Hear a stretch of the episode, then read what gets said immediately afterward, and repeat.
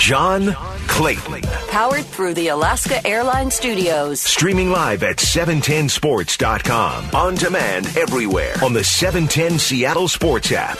Now, John Clayton. And good morning, everybody, on this uh, Wednesday. Now, all of a sudden, after being in the clouds and looking like it was kind of wet out there, it's now kind of sunny and little clouds are still overhanging. But uh, hey, looks looks a lot better than it did early this morning. And so we got lots of stuff going on today to catch up on. And of course, uh, you know, we got the middle of the week football tomorrow night, which is a bad football game. Man, it is bad. Oof. Got the game between the uh, Philadelphia Eagles and the ooh Philadelphia Eagles coming up, and they are playing the New York Giants on Thursday night, and you got so many injuries on the Eagles. So we got lots to get into. So let's get into the five biggest stories of the day. Number one. And he is greeted by Betts. A shot into right, back at the line. It's gone. One pitch, one more run, and the first Dodger postseason home run for Mookie Betts. Seven to one. So it was a blowout in Game One of the World Series, and finally uh, Clayton Kershaw does well. Pitched uh, six innings, gave up two hits, struck out eight Rays as the 8-3 victory over the Dodgers gives the Dodgers a one nothing lead in the World Series. Uh, Mookie Betts on uh, man, boy, tell you what brings up so many bad thoughts of what were the uh, Boston Red Sox thinking when they traded him to clear out money so that they can do whatever they can and finishing is one of the worst teams in baseball. But uh, that's bad. He had two for four, a home run, two stolen bases. So game two tonight, Blake Snell is going to go for Tampa Bay.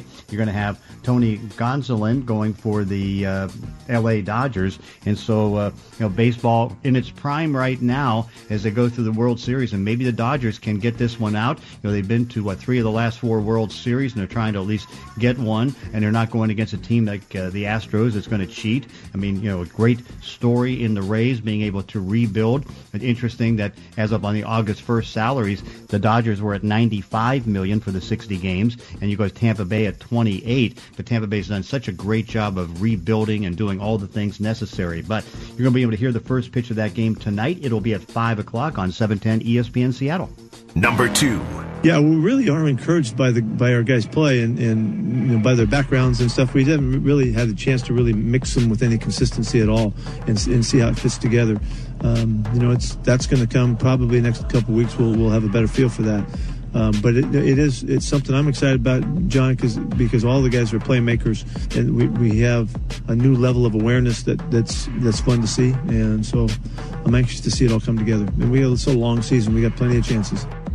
After the bye week, the Seahawks return to the practice field today to seeing uh, that they can come and go ahead and try to bring back the uh, get that sixth win. And of course, news coming from the Seahawks uh, looks like the Seahawks are signing Mychal Kendricks to the practice squad. That just happened seconds ago. That come according to Adam Schefter. So remember, he came in a couple weeks ago and uh, you know checked it out, coming off the ACL injury from last year. And so Kendricks, along with Damon Snacks Harrison, on the practice squad list. And so he was willing to take the low discounted type of price. And so that's good news for Seattle. So overall, right now, defense has to get better. But of course, now there's two new options for the defense in the standpoint if they need Mychal Kendricks, they can get Mychal Kendricks. If they and they definitely need Damon Snacks Harrison, so he needs a good couple of days to show that he's in shape, in football shape, because coming up they've got uh, four out of five teams that are really good running the football, and he's good stopping the run. So, and of course, just getting the better depth on that defensive tackle position. So I still will find out as the day goes on whether uh, Jamal Adams is going to be able to do too much. He probably will just go and miss today's, but if he can start to practice tomorrow, and if he does some good things in the walkthrough, there's some encouragement there. You would anticipate that Quinton Dunbar should be fine, uh, and of course he'll get some other guys back too. Uh, doesn't look like Neiko Thorpe is going to be one of those guys that will, will have uh, the possibility of you know maybe getting Jordyn uh, Brooks back. Uh, we'll see about that. Uh, right now, we're going to talk to Kent Somers at uh, 10:30, who's a columnist who's covered that uh, Cardinal team for so many years, over a couple decades, and he's going to talk about the passing game and all that stuff. Because right now, I mean, what do you worry about more? Is it the running of the Arizona Cardinals, which is you know a new staple that Cliff Kingsbury's come out with, or is it going to be the running of Kyler Murray? They've been very inconsistent with the passes. Kyler Murray has you know, not been as accurate as he was even as late as last year, and uh, he's missing some open targets targets. Boy, I mean, he had one where Larry Fitzgerald was wide open in the end zone. He overthrew him, and he had a 20-yard pass that was going to go to uh, DeAndre Hopkins, and that wasn't able to go. We'll also talk to uh, Fox Sports' Mark Schlereth at 11 o'clock. He's going to be doing the broadcasting of the game, so plenty to talk about. Seattle coming up at Arizona, and again, repeating the news, Mychal Kendricks added to the practice squad. Number three. You know, a lot of players with this new coaching staff have been reluctant to get back to reporters. We haven't been in the locker rooms. We haven't really gotten a sense, is this team buying into this new coaching staff? And there has or sort of been these insinuations, even by the coaching staff, that perhaps these players are improvising a bit. Let me tell you what I'm now hearing from some of the players this morning. You know, now that of course it's two and four, discontent starts to leak out, Andrew. I'm told this coaching staff is totally unprepared. They don't teach. They don't have any sense of adjusting on the fly. Another saying, they just aren't good at their job. Wow, bold statement. James Slater talking to some of the players for the Dallas Cowboys anonymously, and they are just ripping the coaching staff. And of course, how bad can it get? Because I mean, certainly the Cowboys, you know, maybe even more so than the Houston uh, Texans, most disappointing team in football, uh, in the sense that they are just awful right now. They can't do anything on defense, uh, offensively.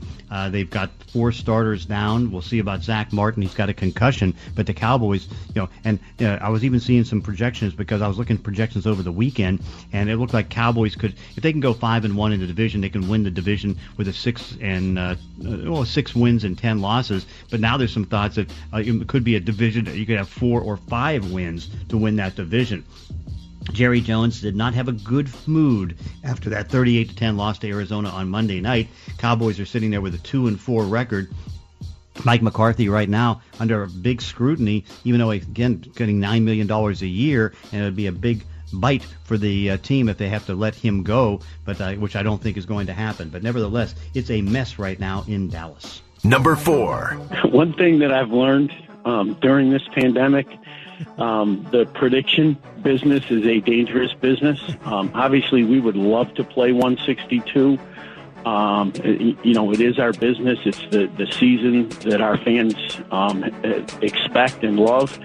Um, and, you know, the only caveat on it is what's going to happen with respect to um, what has proven to be a very unpredictable virus. So that's uh, uh MLB Commissioner Rob Manfred talking about not committing to a 162 game schedule for next year. And of course, I mean, as crazy as it was how poorly they put everything together for the 60 game schedule, yeah, don't make any predictions like that. And he was speaking on Talkers on ESPN Radio Tuesday ahead of the World Series.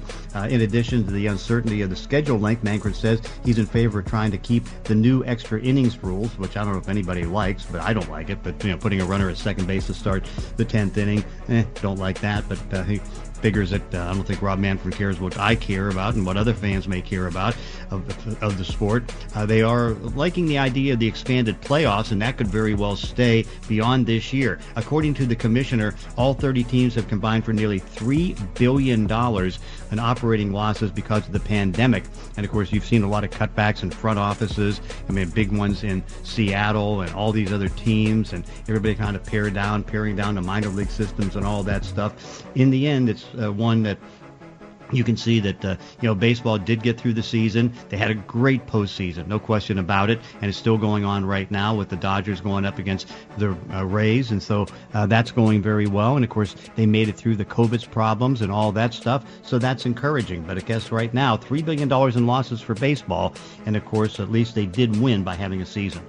Number five. There are questions about what the Jets would do if they finished with the number one pick. What would happen to Sam Darnold? Well, the Cardinals were just in that spot with Josh Rosen. They wound up trading Josh Rosen for a two and a five to draft Kyler Murray. And there are GMs around the league who believe that if the Jets were in that spot, they would go ahead and draft Trevor Lawrence. And they believe that they would be able to get back for Sam Darnold a second round pick, maybe a one depending on the situation. But there's a lot going on there with Sam Darnold. The Jets may be in that spot. It'll be interesting to see how that plays out. Yeah, you'd have to think right now there's going to be a sell-off with the New York Jets, and now the question is going to be, will anything happen with Darnold before the trade deadline, which I think is unlikely. I think it's going to be more after the season to see if they can get Trevor Lawrence, because at least they still have control over him with the fifth-year uh, option that they can have. But I agree, like with Adam, that uh, the best they're going to probably be able to do is a second-round pick. You know, maybe you know they can get an extra pick somewhere down the line, but I think overall, second-round pick is what you can get because again, his four years has been a disaster, and it's not necessarily necessarily his fault. Again, I use the stat at the moment that if you look at the 53-man roster, the only Pro Bowl player or guy who's been to the Pro Bowl is 37-year-old Frank Gore. I don't think that's going to be something you, are going to be building around. You got uh, Steve McLendon, uh, a, nose tackle. He was traded for a sixth-round pick, and they get a seventh-round pick they had to give back uh, to Tampa Bay. And people were wondering about 2019 first round pick Quinnen Williams, whether he's going to be traded. But I do think that the Jets are going to be shopping around. You know, they tried to trade Le'Veon Bell. They didn't. They ended up cutting him. But it's an ab- absolute mess. The Jets are terrible. One of the worst teams we've seen in the last couple years. I mean, could it be that they could be as bad as that Lion team before the Matthew Stafford draft that uh, went winless, 0-16? Could it be as bad as one of the Cleveland Brown winless teams? Very well could be. It is an absolute mess. Hey, you can listen to the show via the 710 Sports app. It's powered by the Dubin Law Group. Coming up next, we're going to go under further review and talk about which Cardinal players should the Seahawks worry about the most. John Clayton Show, 710 ESPN Seattle. Under further review with John Clayton. We'll review the play. Well, division play starts this week for the Seahawks on Sunday in Arizona. And now you have to start to look and see, okay, with divisions, what kind of matchups are going to be there? What are going to be the tough challenges? And obviously, you know, when you're looking at the, any team, if you have a good quarterback, that's going to be a tough challenge. And so I know that, uh, you know, DeAndre Hopkins is going to be probably maybe the toughest challenge this team's had because the last time that the Hopkins played, he had over 200 yards in a game here in Seattle. So I know that that is a topic of conversation right now. And so uh, what's it look like? Jake Heaps was on today and on Tuesday was talking about, as we go into further review, which Cardinal player should the Seahawks be most concerned with? Jake, which Arizona Cardinal player does the Seahawks offense need to be concerned about? Uh, normally I would be saying Chandler Jones. Chandler Jones being the one of the best sack artists in the entire NFL. Chandler Jones, who absolutely would demolish Russell Wilson a couple different times uh, throughout the season last year, particularly the second game uh, at CenturyLink Field last season. You're not going to have to worry about him. He tore his bicep uh, and is out for the remainder of the season. But the guy that the Seahawks offense has to be concerned about and watch and try and control and limit his playmaking ability is Budda Baker. Safety Budda Baker, who the Arizona Cardinals paid big, big money to over the offseason. People were wondering what was going on. Why would they pay him that much money if he didn't have an, an interception? Well, he got his first interception this this last game against the Dallas Cowboys, but he brings the juice. He brings the energy. He plays the game that any old school football player would be proud of. I mean, he flies around, reckless abandon, hitting guys, blitzing the quarterback. He plays very similarly to Jamal Adams, to be honest with you, but just a, a uh, has the ability to play more of a free safety role uh, as well as his strong safety responsibility. So if Budda Baker is flying around and making big hits and, and, and, and able to get to the quarterback and getting tackles for loss, uh, that defense is going to get energized. They need to limit Budda Baker's impact in this game. Yeah, because again, there's and that's the thing that Matt Rhule brought uh, in from college uh, when he went to Carolina, and he brought the idea, which you know coaches knew, but of course we didn't know, is like you call them positionless players that they can play uh, several positions and do it at a very high level, and that's in particularly the uh, safety role because, like in the case of Jamal Adams and Budda Baker, you know you play them at strong safety in the box, and they can come up and play the run, they can blitz. You know, Budda Baker blitzing a lot on Sunday. Uh, you can see that you have uh, the ability to put him at free safety if necessary and put him in coverage. You can put him at linebacker and do some things. And so, you know, Budda Baker has now become one of the best playmakers. And what a change in the NFL because, you know, the change basically comes down to that, you know, back in the Kam Chancellor days, you know, the strong safety was one that his job was mainly to be in the box and stop the run. And now, uh, you've got guys like uh, Adams, and you've got guys like Budda Baker and Minkah Fitzpatrick and all that that now takes the uh, chance to go ahead and just just be a playmaker. And of course, you know, I think the interception thing is totally uh, overdone because you know they don't get the opportunities at those spots to maybe get the interceptions. I mean, what Jamal Adams came into this season with only what two picks in his first three years. That's not as big of a deal. And you know, because you know you're not they're not necessarily throwing on them. I mean, right now these guys are chasing people and trying to make play after play after play, and they're not going to be in position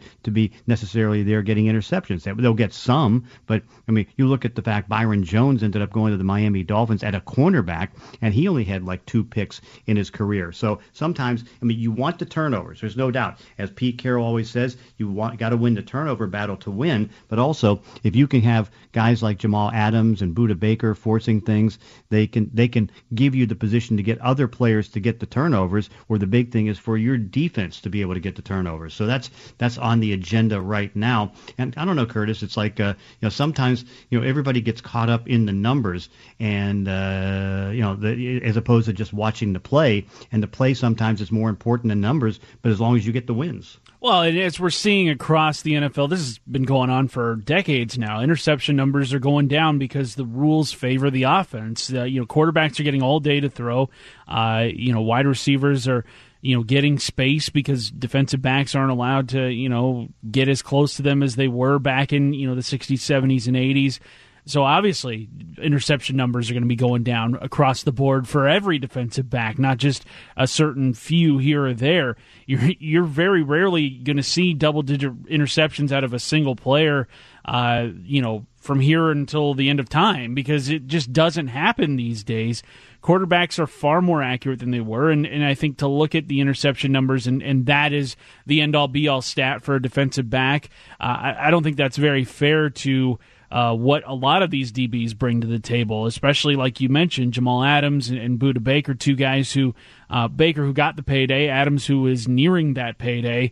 Uh, you know their impact is felt in so many other ways on the field.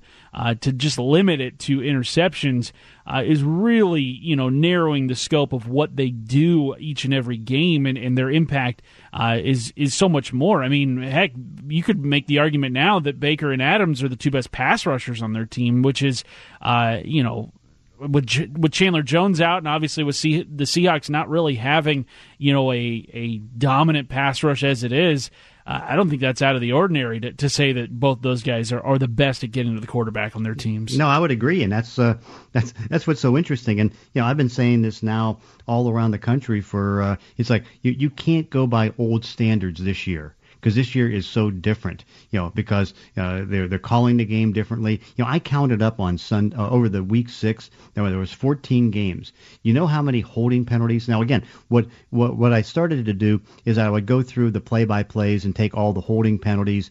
And now what I've done is that I uh, obviously we're talking offensive holding, and you know I'm, I took away the special teams plays, you know the punts and all that. And would you believe on Sunday there was only 17 march offs on holding penalties, offensive holding, and 21 called.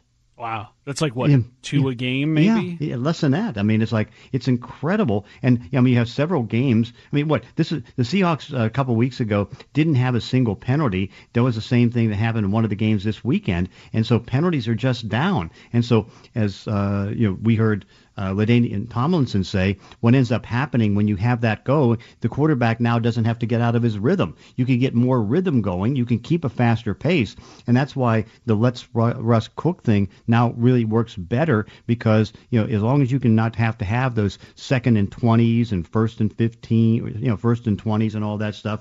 I mean, you have a very good chance of you know moving the football and getting a touchdown drive. Absolutely, you do, and, and uh, the Seahawks offense definitely taking advantage of, of just the situation that's been handed to them this year. You're you're seeing them march down the field pretty much at will, and, and I don't know if the Cardinals' defense right now, outside of Budda Baker and maybe Patrick Peterson to a lesser extent, uh, you know, I don't know if it, it's a defense that's going to be able to stop the Seahawks uh, offensively. I, I wonder if the Cardinals are going to be able to, or, or I wonder if the Seahawks are going to be able to stop the Cardinals. John, when you look at this matchup, and maybe we'll get into it with Kent Somers here, Uh, what is the the battle you're going to be looking at the most on Sunday? Is it going to be Seattle's offense going up against their defense? No, I think the big the big battle is going to contain DeAndre Hopkins because he's had great success against this team, particularly in the last time that they played, you know, with over 200 yards and all that. And he's a challenge. I mean, you know, say what you want, he's the second best receiver in football,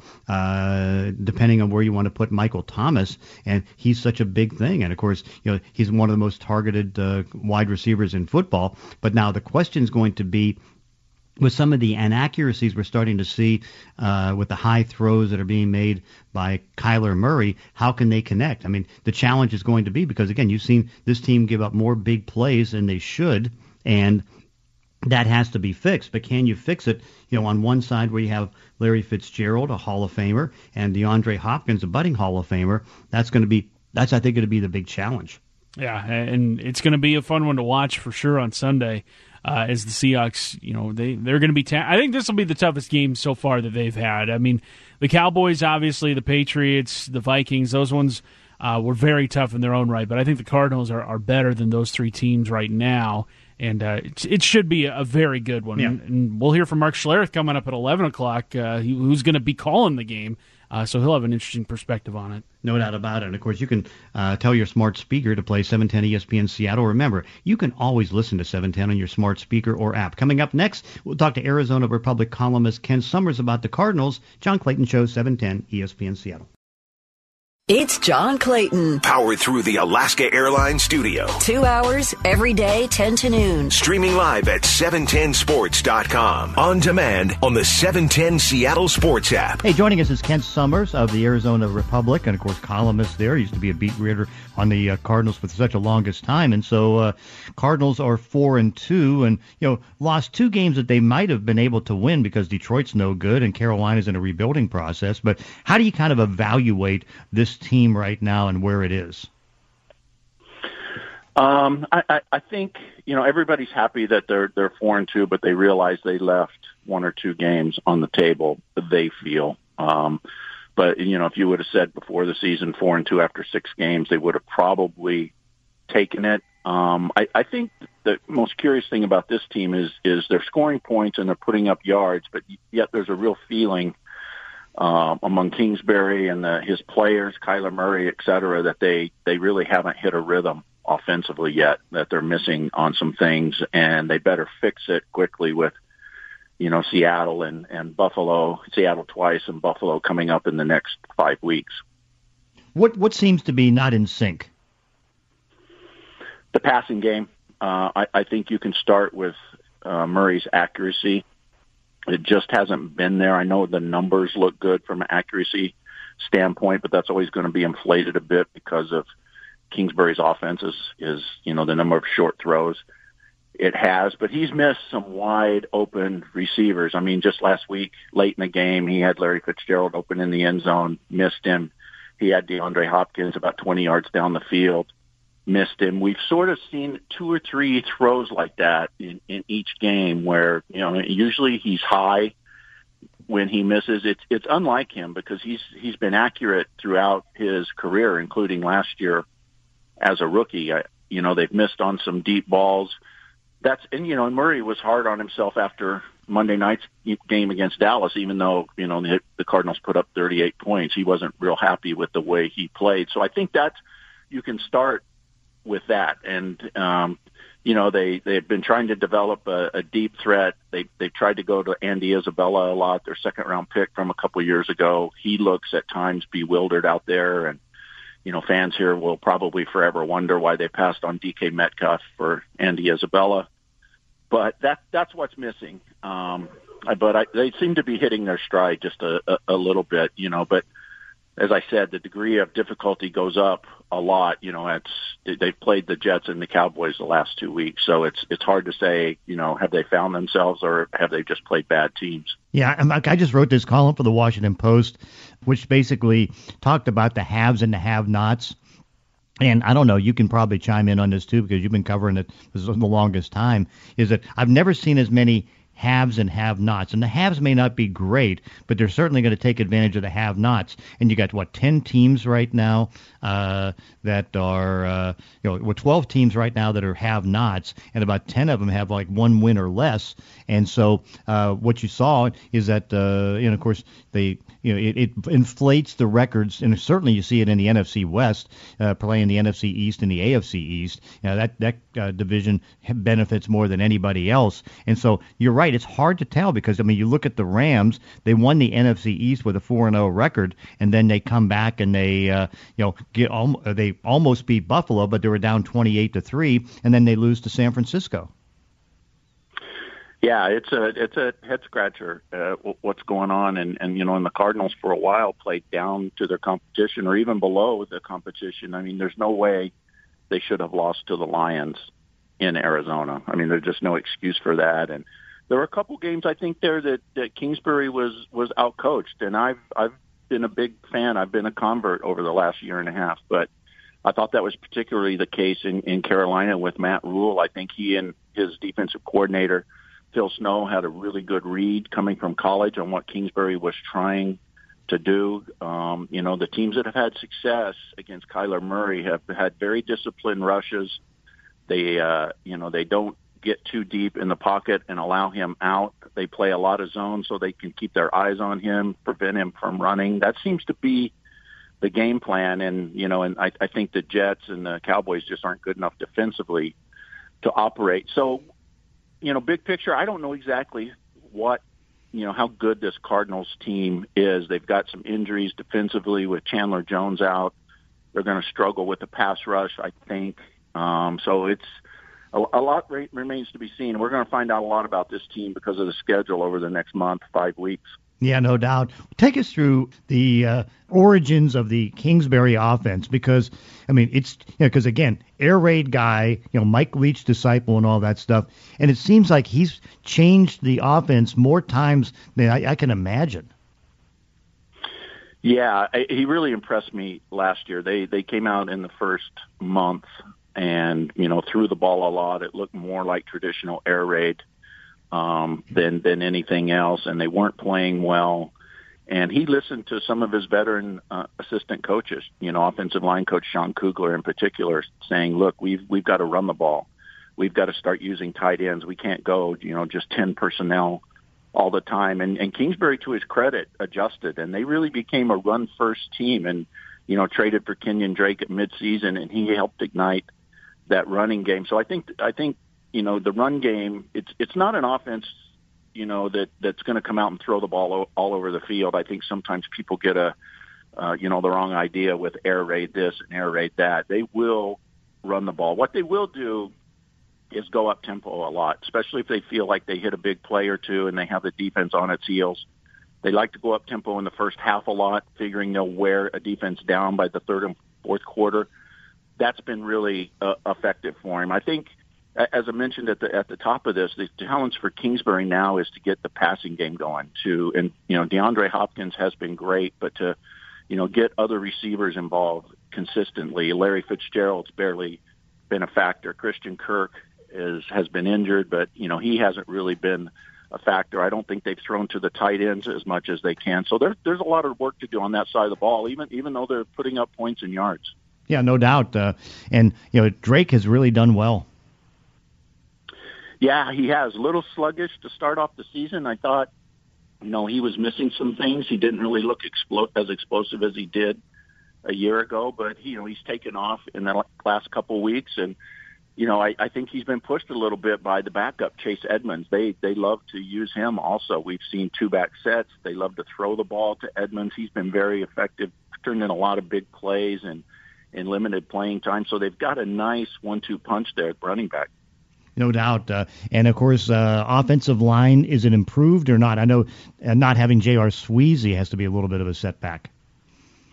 A little bit, but you know they they really love his replacement, Justin Murray, who who had you know subbed in some series at both guard spots, uh, even before the injury. I, I I mean I don't they won't admit this publicly, but I don't think they think there's a drop off at all between the two. Sweezy at times has struggled in games. I think next year they're going to go to Murray anyway. I think this just speeds up that schedule. So, it's not a great offensive line. I think it's a testament to good coaching with Sean Kugler and staying healthy. I, I, I you know, I, I've been a firm believer that you don't you don't need five Pro Bowlers up there, but you need five solid players and and to stay healthy and good coaching. And I think you know you can be successful in the NFL with that, and and that's what's happened with this team so far.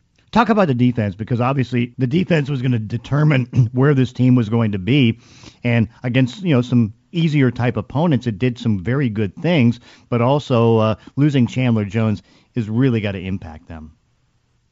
Yeah, it's a defense that's still, I think, trying to find itself. Even when Chandler Jones was healthy, um, he had one sack in five games. Uh, hadn't been forced that he has been in the past. Everybody thought that though was going to turn around, but uh, you know they, they have shored up some things. They're better than they were last year, which isn't saying a, a ton. I know. Uh, but they they've looked better. But it, again, it goes back to they they okay they played well against the Jets and the Cowboys, you know, and and the Cowboys played most of that game Monday night with four backup offensive linemen.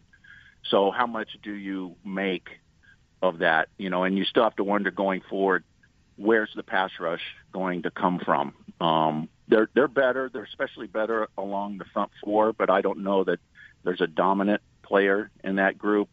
Uh, the the guy that's absolutely fantastic is Budda Baker, who's Pro Bowler last year at safety, and he's even better this year. I mean, he's he's playing safety as well as anyone has for the Cardinals since they moved to Arizona in '88, and you know, and I go back that far when to see Tim McDonald, uh, uh, Adrian Wilson, a Tyrann Mathieu, you know, a, a Pat Tillman, et cetera. He's he's as good as anybody has been at that spot for them.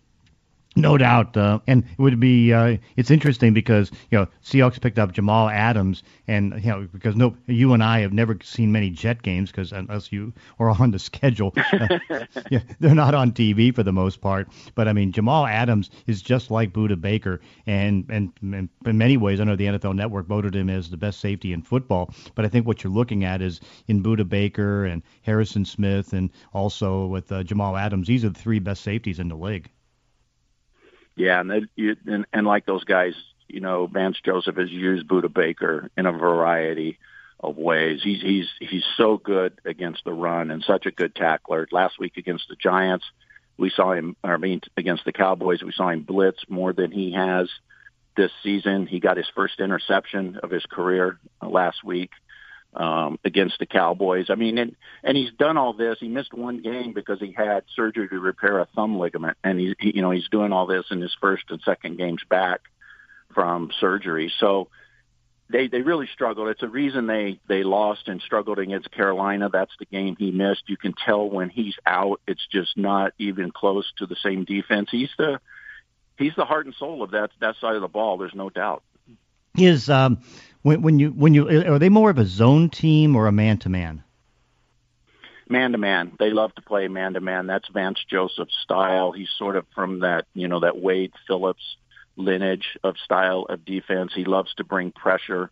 They prefer to play man to man. It will be interesting to see what they do against the Seahawks with you know, with Russell and, and those receivers, the threats they have. But, you know, I, I think they trust their man to man enough that, that we'll see we'll see plenty of that. Hmm, no doubt. Hey, Ken Somers from the Arizona Republic, great stuff. Uh, sorry I won't be seeing you, but of course uh, nobody gets to see each other anymore as far as uh, yeah. where it is in the NFL. So. Right. Yeah, well, great. Thanks for having me on, John. Hey, be sure to check out the Professor's Notes at 710sports.com. Professor Notes brought to you by Infiniti of Tacoma at Fife. We'll get you caught up on what's going on in the National Football League when we go behind the lines next. John Clayton Show, 710 ESPN Seattle. John Clayton. Powered through the Alaska Airlines Studios. On demand with the 710 Seattle Sports app. Well, of course, the news on the Seahawk front is that Mychal Kendricks did sign his uh, contract and he's going to be on the practice squad. Uh, we don't know because again, he did take the test about a week or so ago, so he can maybe get a chance to even practice today. He's coming off the ACL injury, good signing, and of course, this will be a big couple days of practice for Damon Snacks Harrison to see if he's going to be in shape enough and ready to be able to play against Arizona in Arizona on Sunday. So pretty strong moves right now, getting you know two guys who've got great starting experience, who've been around. Kendricks, of course, for the two years he was here, has played very well, and we see that uh, you know that that sentencing for his fraud case uh, is now going to be January 21st. So he's going to be available the rest of the season if needed to pull him off the practice squad and Curtis put him on the roster. Yeah, the only compromising date with that sentencing date would probably be the Super Bowl or maybe the NFC Championship game, one of the two. Uh, but knowing how this case has gone, John, over the last couple of years with Kendricks, a member of the Seahawks, would you be shocked if it gets pushed back beyond no. that? I no, wouldn't. because again, it's like the courts are so backed up right now. I mean, you saw that with the Quinton Dunbar situation, you know, along with DeAndre Baker, that uh, you know they weren't going to be able to probably get the court in two years. Yeah, it was it was going to be a long time before anything happened in that case, and it's been a long time since anything's happened in the Mychal Kendricks case. But uh, John, just from a, a football standpoint, uh, we've seen Kendricks over the last couple of seasons. Both years have ended with season-ending injuries. Last year was what a torn ACL. Yeah. Uh, that ended his season. Uh, we're about what ten months removed from that injury that he sustained. Uh, how do you think Kendricks is going to look uh, coming back from, uh, you know, it's not as serious of an injury as it used to be in the NFL, but it's still, a, a you know, a, a very brutal one when it happens. How do you think he'll look?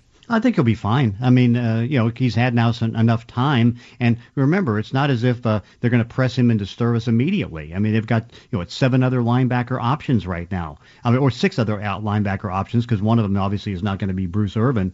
You know, so they have six other options, and so they're they're in pretty good shape in that regard because uh, you know you still have uh, Shaquem Griffin available. He can do whatever is going to be necessary. But again, you know, they're going to be you know they have Cody Barton right now starting. We'll see if Jordyn Brooks Brooks is going to be available to start doing some things this week or next week and all that stuff.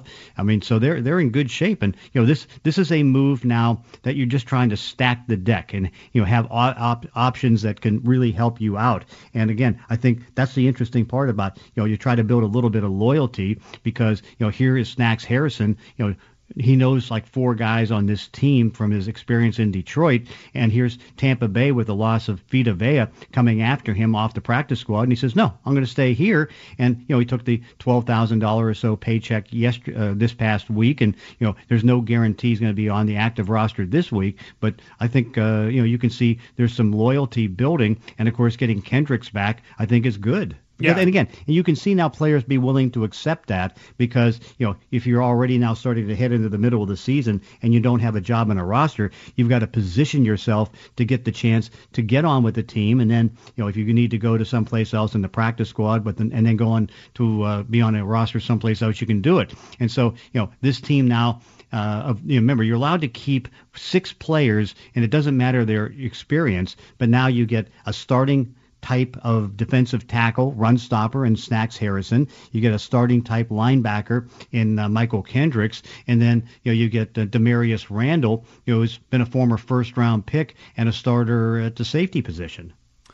Uh, John, also in the NFL, a move that was very surprising to I think everybody involved yesterday. That'd be the Dolphins announcing that Tua Tagovailoa is going to be the starting quarterback the rest of the way. Ryan Fitzpatrick uh, with a with a lot of comments today in the media talking about how he was shocked by it, caught off guard. He said he, it was a hard thing for me to hear yesterday, just digesting the news. My new my heart just hurt all day. Uh, and then Ryan Fitzpatrick also said this quote. Uh, he said, I basically got fired yesterday, and today my day consisted of Zoom meetings with the guy that fired me and sitting in a room with the guy who replaced me for four hours. That is a, a direct quote from Ryan Fitzpatrick.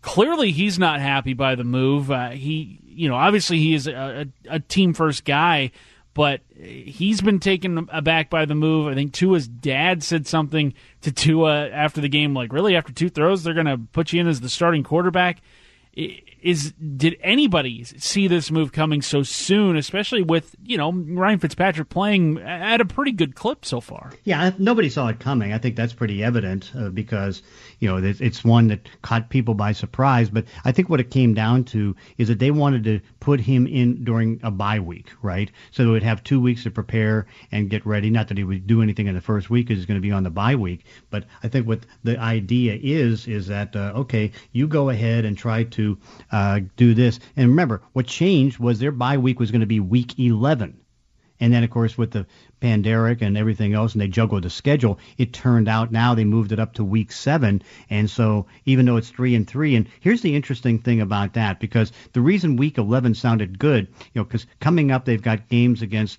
you know, the Cardinals and the Rams. But then they have four easy games because they take on teams like Denver, uh, Cincinnati, uh, the Jets, and you know teams all with losing records, and so they were going to put him in at a time that uh, you know he have a chance to definitely win the game. But now they're three and three, and you know he could you know he could drop his first two games, but at least he'll get tested, and so uh, you know you kind of definitely feel bad for uh, you know Ryan Fitzpatrick, and I thought he was going to be you know more accepting because it sounded like early in the week that he was, but now you hear the comments and you can see uh, not too accepting, but uh, you know, and this because again they're not a playoff team but technically they're in the playoff race at three and three because you know they can have this stretch where they got the surprise win in San Francisco and played a, a bunch of bad teams. I mean they're 0 and three against good teams and you know two and 0 against bad teams and you know they got the win in San Francisco against a beat up 49er team. So that's that's kind of the the change there, but kind of an interesting move. And what you wonder about is that uh, now the team goes from a right-handed quarterback to one of those rare left-handers and the weak link on the offensive line is Jesse Davis, who is the right tackle, and he's now trying to protect the blind side of Tua. And they're starting left tackle Austin Jackson, who actually looks pretty good, you know, with uh, all the changes. Remember, they have four new offensive linemen. He's on injured reserve. So is that line going to be good enough? And can Tua handle this? And so, uh, you know, that's going to be uh, kind of an interesting thing. But, you know, the Rams, I think, have a definite advantage going up against him. I think so, yeah, because the whole lefty switch, I mean, your offensive line is, is going to be operating a little different. The wide receivers, they're not used to catching balls from the opposite hand, so it'll be uh, maybe an adjustment there in Miami going from Fitzpatrick to Tua. Yeah, no doubt about it. Hey, coming up next, we're going to talk to Mark Schlereth from Fox Sports. Check in because he's going to be doing the game on Sunday with Seattle and Arizona. John Clayton Show, 710 ESPN Seattle.